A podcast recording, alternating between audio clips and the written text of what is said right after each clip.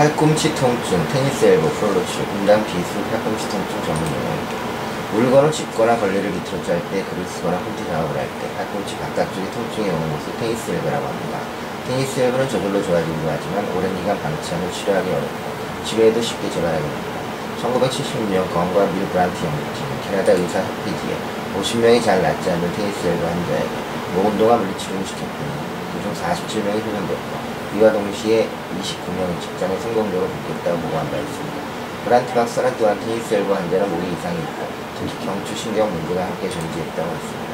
테니스 엘보는 팔꿈치 바깥쪽에 붙은 흉추의 문제를 알고 있었는데 그것이 목의 문제를 발생하는 것이며 그렇기 때문에 목을 치료한다는 주장이었습니다. 자연은 스스로 재생하려는 성질이 있어 간단한 힘줄이나 근육 문제가 저절로 좋아집니다. 문제는 저절로 좋아지지 않는 경우입니다.